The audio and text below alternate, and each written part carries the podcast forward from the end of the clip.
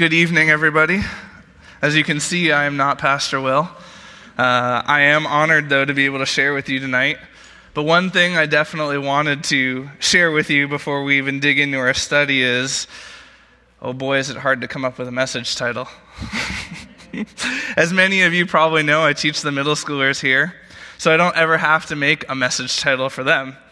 I'm honestly lucky if half of the time they remember even what book of the Bible we're studying from let alone a title.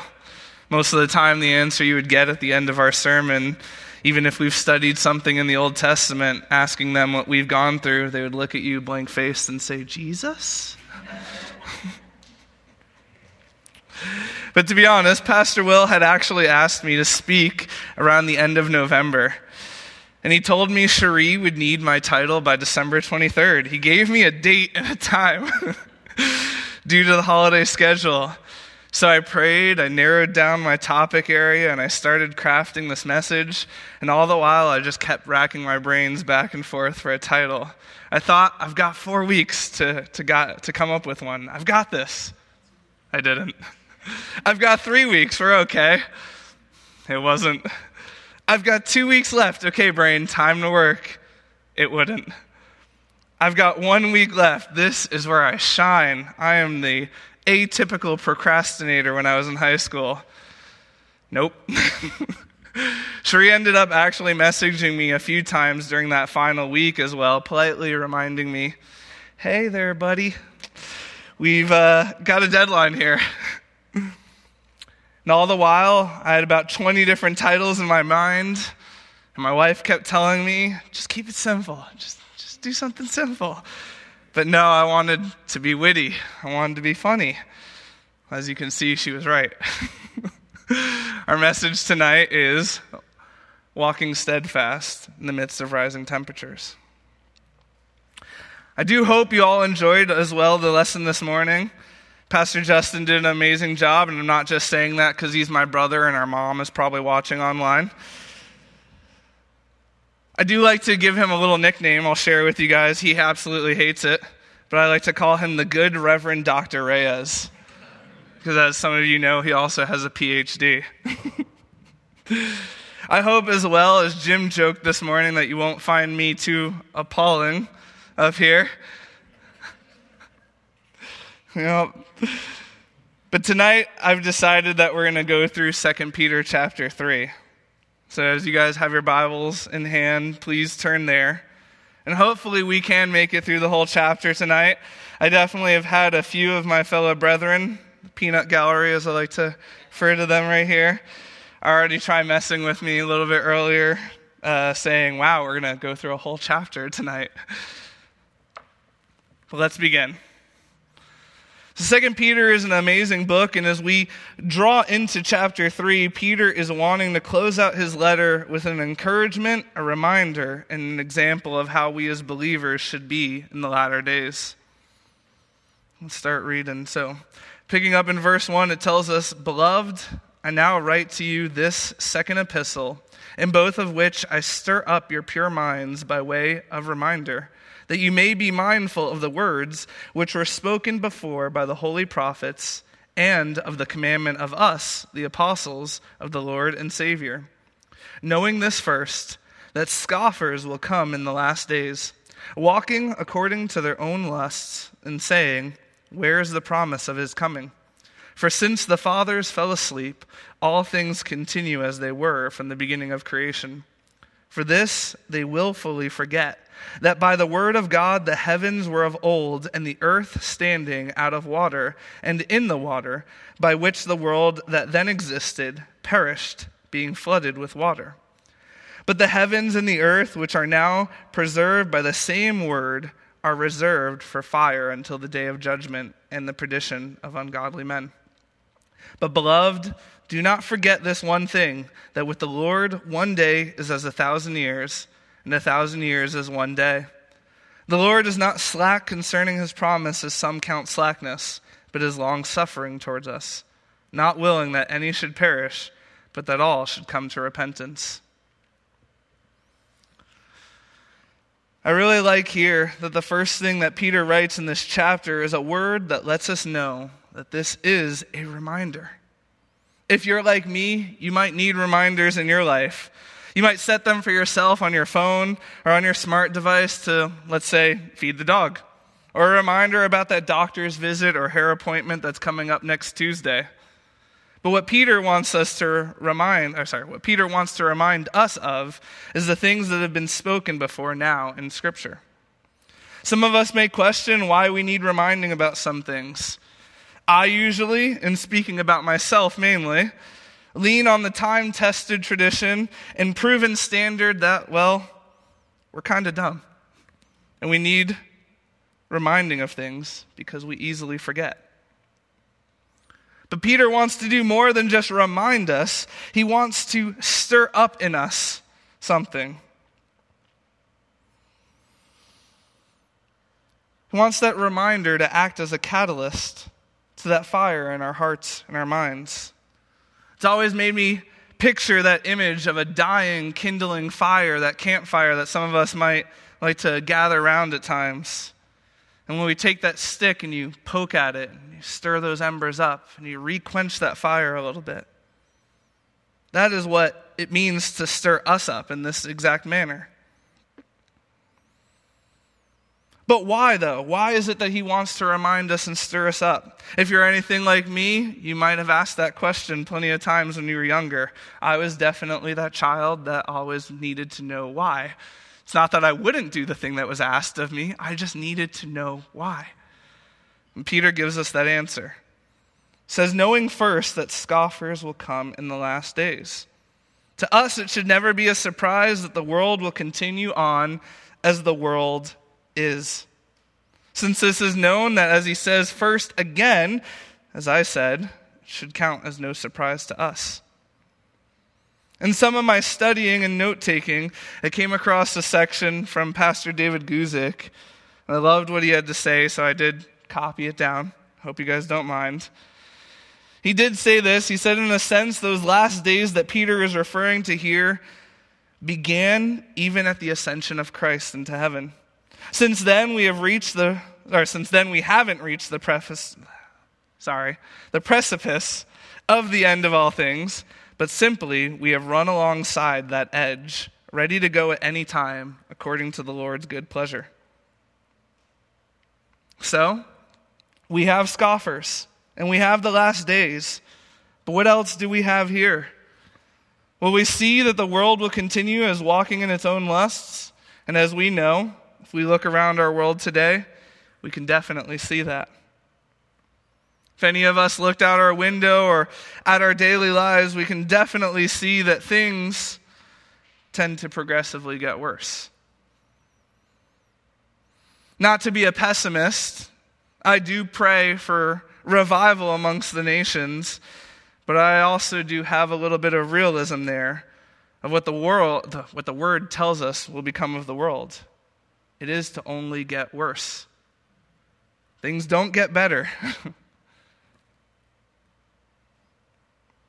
and what do we see in the midst of that as well? Well, we hear of this voice that the scoffers cry out with. They're saying, Where is the promise of his coming? For since the fathers have passed away, well, everything still keeps turning. Obviously, paraphrasing there a little bit, but the gist is the same. Nothing has changed.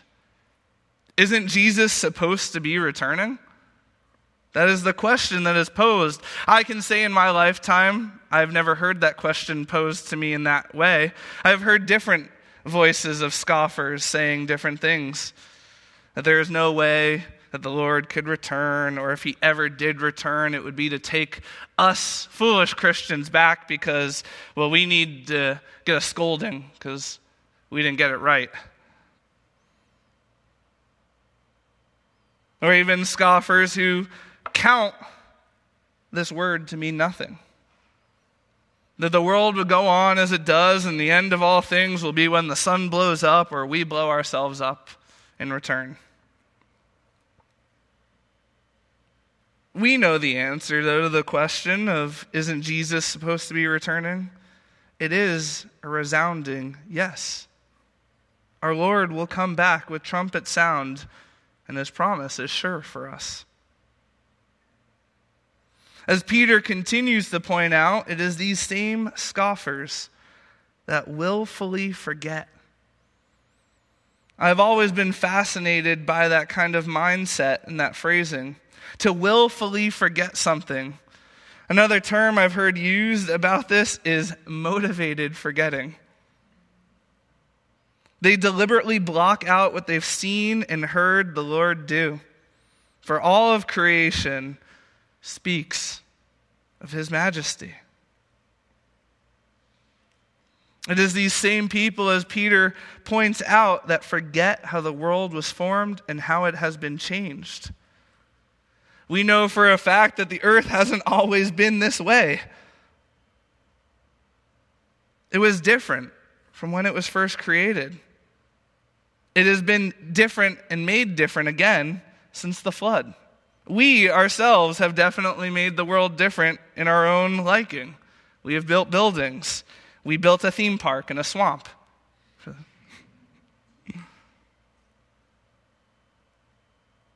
And yet, why should it come as a surprise that the Lord would change the world again? That is one of the things they scoff at. They scoffed that the world would be changed yet again by our Lord, not by water this time, but by fire. It was by God's word that the world was formed to begin with. It was by his word that the world was changed. And it is by his word yet again that things shall come to an end and the world will be changed again. The same word of God that created all things has stood true since the beginning. So Peter gives us another reminder, though. Do not forget that God does not operate in the same boundaries of time that we hold to. I refer to verse 8 Beloved, do not forget this one thing that the Lord to the Lord that one day is as a thousand years and a thousand years as one day. I hate to be the bearer of bad news here. This is not some prophetic formula. I do apologize if anybody is under that assumption that is incorrect. What Peter is sharing with us is the same idea and principles that the psalmist did. We see time in one way, and only one way but God operates in all of time. I've always liked how Spurgeon wrote on this matter For God is the great I am. He is the I am in the present, the I am in the past, and the I am in the future. He is always, He is everywhere, and in time. Sorry, I misplaced myself. He is everywhere in space, and He is everywhere in time. But what is important here is the principle that Peter sets for us, not just about space and time, but that it is no matter the time frame for us or time frame that we think God should operate in, the time frame that he does operate in, God's promise in the midst of that is not slack. The truth is that God will keep his promise no matter what delay that we might think there has been or will be. It is all in His timing. And it is all for His purpose. As Peter reveals for us, not willing that any should perish, but that all should come to repentance. And as we heard from that good Reverend Doctor this morning, it's that love for us that God has. It is not laziness or apathy on fulfilling His promise, but love. So, now that we've tackled the introduction, let's dig in a little bit more into this reminder. Peter continues to write for us But the day of the Lord will come as a thief in the night, in which the heavens will pass away with a great noise, and the elements will melt with fervent heat. Both the earth and the works that are in it will be burned up. Therefore, since all things will be dissolved, what manner of persons ought you to be in holy conduct and godliness, looking for and hastening the coming of the day of God, because of which the heavens will be dissolved, being on fire, and the elements will melt with fervent heat. Nevertheless, we, according to his promise, look for new heavens and a new earth in which righteousness dwells. What is it for us? What is it that we are reminded for? What is the promise that God is not slack in? It is the day of the Lord. Many of us are familiar with this as we have just recently gone through Revelation on Sundays. And we're all particularly accustomed to the fact that we don't know, as Peter points out, the day or the hour, but rather, like a thief who sneaks in, that is how the Lord will return. Anyone who says they know the exact time or date is probably wrong. It is not February 14th, 2016, or New Year's Eve, 1989. It's Ghostbusters reference, in case you guys didn't know that one. Sorry. it is also not any other ones that have been prophesied in the past by men and women before us.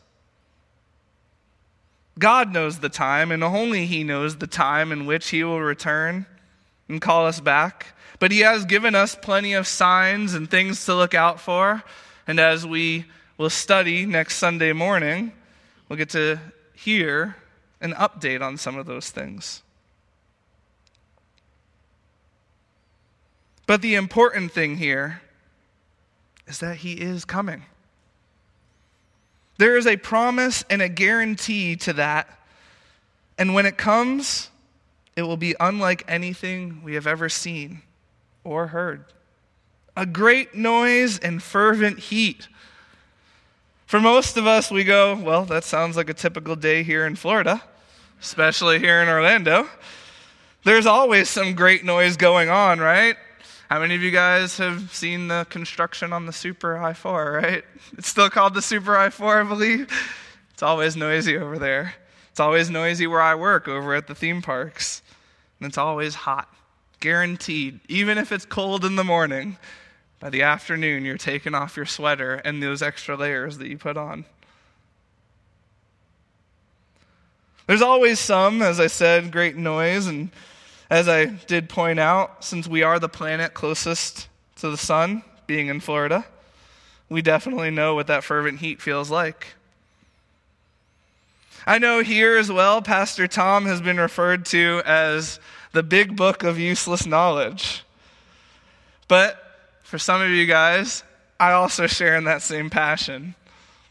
If you were to ask my lovely wife or some of my family members, they would tell you probably the same thing my abundance of knowledge and things that will never serve any purpose in anybody's lives is pretty staggering.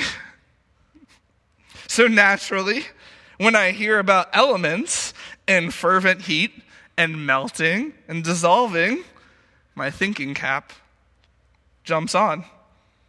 My wedding band here, for instance, is made of tungsten. It's a pretty strong metal. I looked it up. Its melting point is 3,418 degrees Celsius. Yes, Celsius for the science people in the room. And naturally, not being a scientist myself, I enlisted some help from Justin. and we did some studying. We had some discussion over elements and what their melting points is and what it would realistically take to completely dissolve, or the scientific term, to plasmify it into nothing. We would need to reach temperatures for this tungsten band somewhere between 18,000 to 28,000 degrees Celsius. This is a drastic temperature higher than 3,418 just to start melting it. That is definitely not your typical day in Florida for most of us. And yet, that is the kind of white hot fire that is reserved for the world. To completely melt or dissolve away these elements I'm thankful that we don't have to experience that. So, therefore, then, Peter asks us, What manner of persons ought we to be? Knowing these things, what manner of persons ought we to be? It is a question that we could spend days on end asking ourselves. Peter gives us a little bit of the answer. He tells us in holy conduct and godliness. That is how we are to conduct ourselves, knowing that temperatures will rise to this degree. We walk in holiness and godliness. We do so actively looking and being prepared, and also even hastening his coming. I will not stand up here and say that I fully understand that concept of hastening the Lord coming. I don't. But Peter tells us that our lives and the things that we do in serving the Lord do so. We do also know that in Romans 11 it tells us that God's focus on Israel will resume when the fullness of the Gentiles has come in. I've heard it phrased this way as well by sharing God's word with those around us. Who is to say that you will not convert that last person who is to come to the Lord before Jesus' return? In the same manner, I've also heard the joke saying you can definitely tell who that last Christian is that will come to know the Lord in heaven. Do you know how? They'll be the one covered in bruises.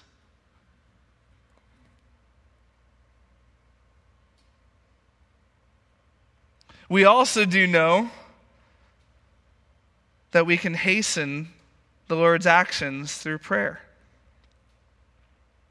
In Daniel 9, it tells us, as he did, we are encouraged to make the same type of prayer Daniel made prayers that the fulfillment of prophecy would be speedy and whole. And as I said, we are encouraged to make a similar type of prayer from Revelation. Even so, come, Lord Jesus. Yet why again? What is the purpose of hastening his coming? Well, as we know, a new heaven and a new earth awaits us. In this new heaven and new earth, it is where righteousness dwells. And I know for a fact that we are all looking forward to that. That wonderful promise of being with our Lord and Savior for all eternity.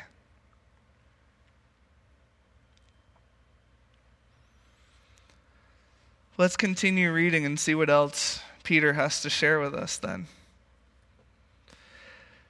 Therefore, beloved, looking forward to these things, be diligent to be found by him in peace, without spot and blameless, and consider that the long suffering of our Lord is salvation.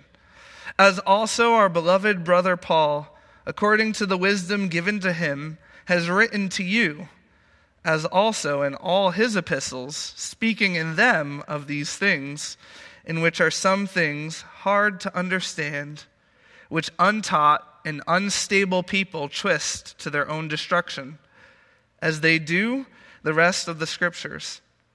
You therefore, beloved, since you know this beforehand, beware lest you also fall from your own steadfastness, being led away with the error of the wicked, but grow in the grace and knowledge of our Lord and Savior, Jesus Christ.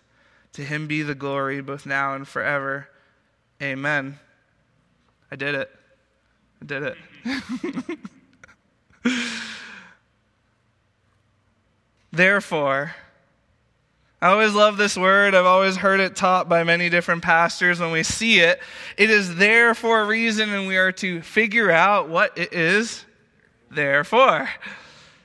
In light of the promise and what is to surely come, Beloved, brothers and sisters, as we look forward to these things, that promise, we are to be diligent to be found by Him.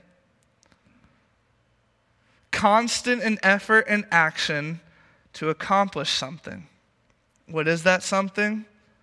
As we said, that something is to be found in Him in peace, without spot and blameless. Peace and without spot and blameless. It seems like an impossible feat, right? At least for most days for myself, I can definitely say I'm not always peaceful. I'm not always without spot and blameless. If somebody were to peer into my life, they could probably point out 50 things that I've done just in the morning time. But as Justin shared with us this morning, it is impossible. It's impossible for us, but not by Him. By Him and through Him, that is how we can accomplish this when we continue to walk steadfast. As Peter also tells us, we are to be aware that the Lord's long suffering is salvation. As we said before, the Lord is not willing that anyone should perish. We all know the most famous verse in the Bible For God so loved the world that he gave his only begotten Son, that whomever should believe in him should not perish but have everlasting life. It is why he died for us all.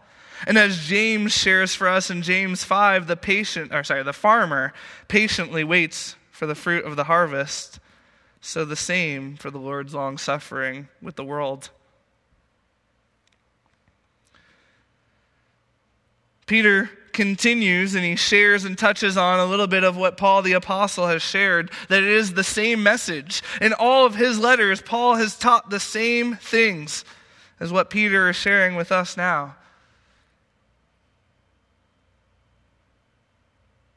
He points out that with Paul, though, some people find it hard to understand the meaning. That could be true. I always like to remind anybody who tells me that they don't understand their word or the scripture that this entire book has been graded and it is written at a fifth grade reading level. If you can read as a fifth grader reads, which for some of us, Harry Potter, Diary of a Wimpy Kid, those are fifth grade reading levels. We can read this and we can understand it.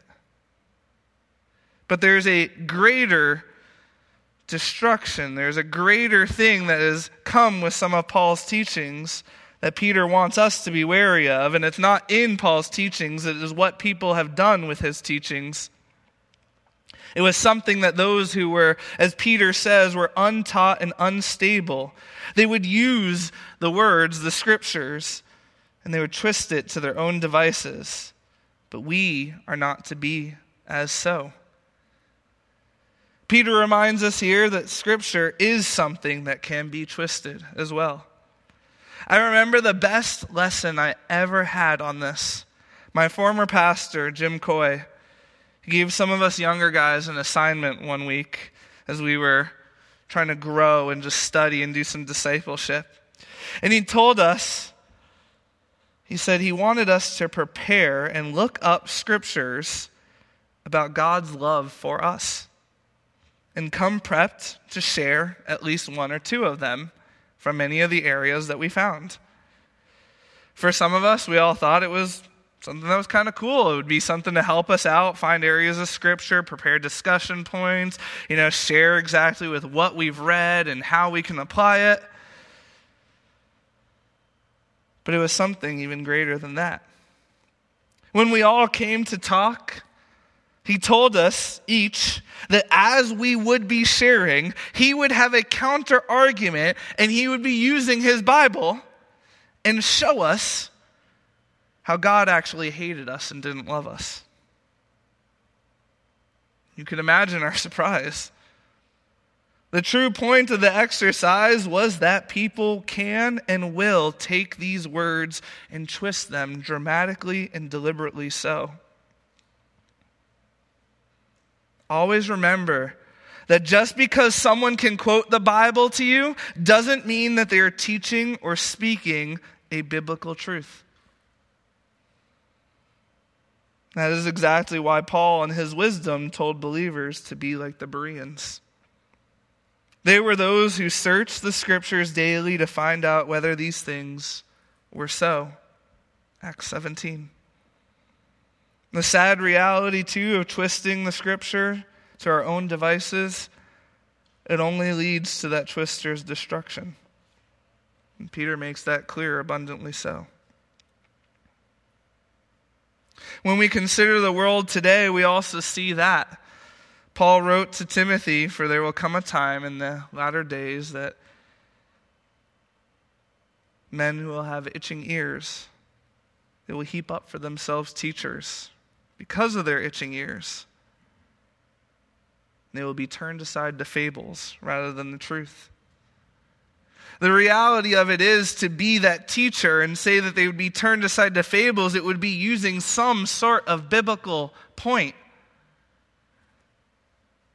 Like, well, anybody can get to heaven, which is true to a degree, but they twist it even further, saying, anybody, anytime, anywhere can get to heaven.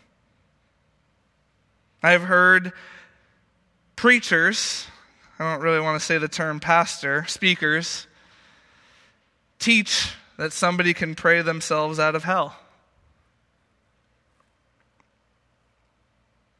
I've heard teachers say that God's grace is not abundant enough for all of mankind, which is untrue. I have heard teachers say that this book is kind of more like a guideline. That it's not really God's word. His heart is what's kind of emphasized towards us through the Gospels, but there's plenty of ways to get to heaven. We know what Jesus said about that. The road is narrow, and few are those that walk it.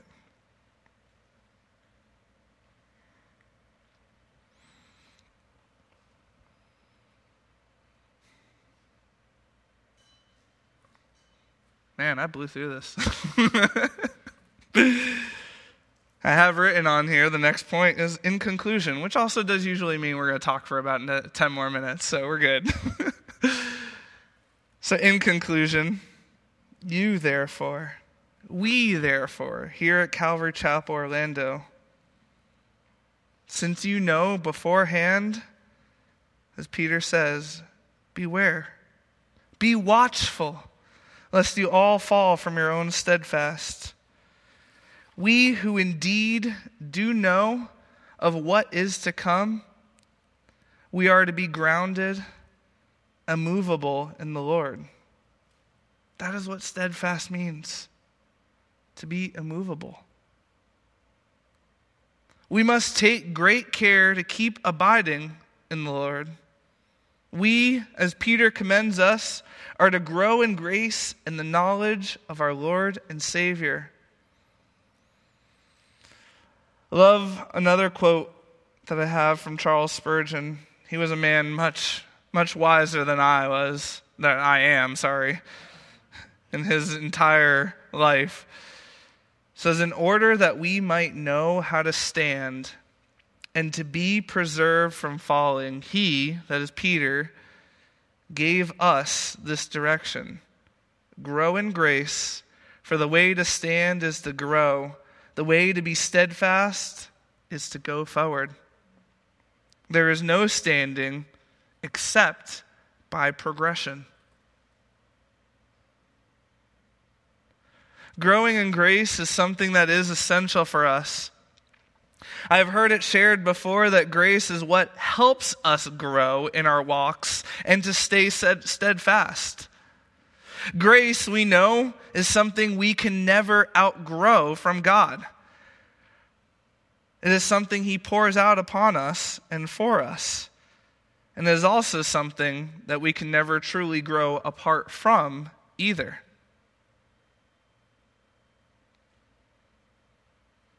We also, though, must grow in knowledge of our Lord. It is something that I have stressed to many people time and time again. It does not mean knowing more necessarily just about Him through our word and study. Yes, it entails all of that, but more, it entails our personal walks as well. Just as we have a knowledge of the intricacies of our loved ones, we are to have the same knowledge of Jesus in our relationship with Him.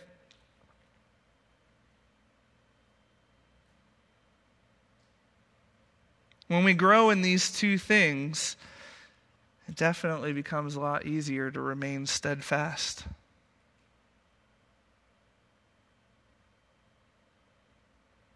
Peter tells us as well we are, though, wary because we also know that none of us are too learned or witty or wise enough to not get things wrong from time to time.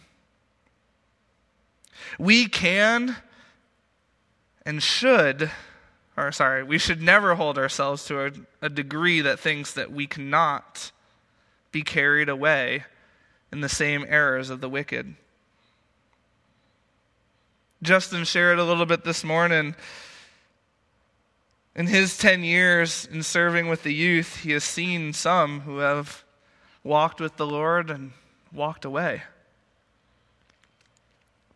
sad reality is if any of us have spent any time in our relationship with the Lord, we can probably think of at least one person that we have poured into,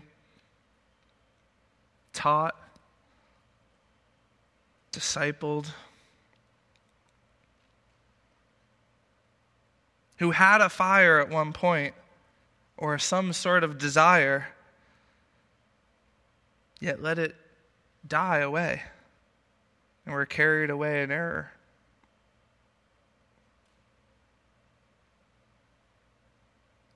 We're no greater than them. We can fall into the same error if we are not steadfast. So, I implore you walk steadfast no matter the temperature of the outside world.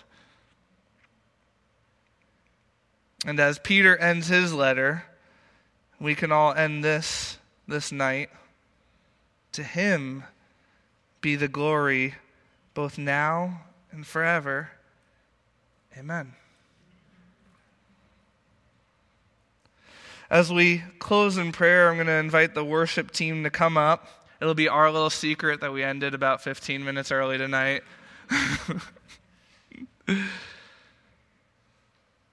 Let's seek the Lord. Father, we thank you for this evening, for your word. Lord, we pray that as we have studied through it, Lord, that you would just continue to mold us and shape us in your ways. That you would continue to bless us and guide us, Father, that we might seek more of you, that we might grow in grace and knowledge of you, Lord, that we might walk ever the more steadfast in this world. Knowing what is to come, Lord, knowing that the end of times is near. It could happen in the blink of an eye, Father. We pray that we would serve you with our lives, that we would walk in your ways. We'd be touched and blessed by you and grown to be more like you. And pray all this in Jesus' name. Amen.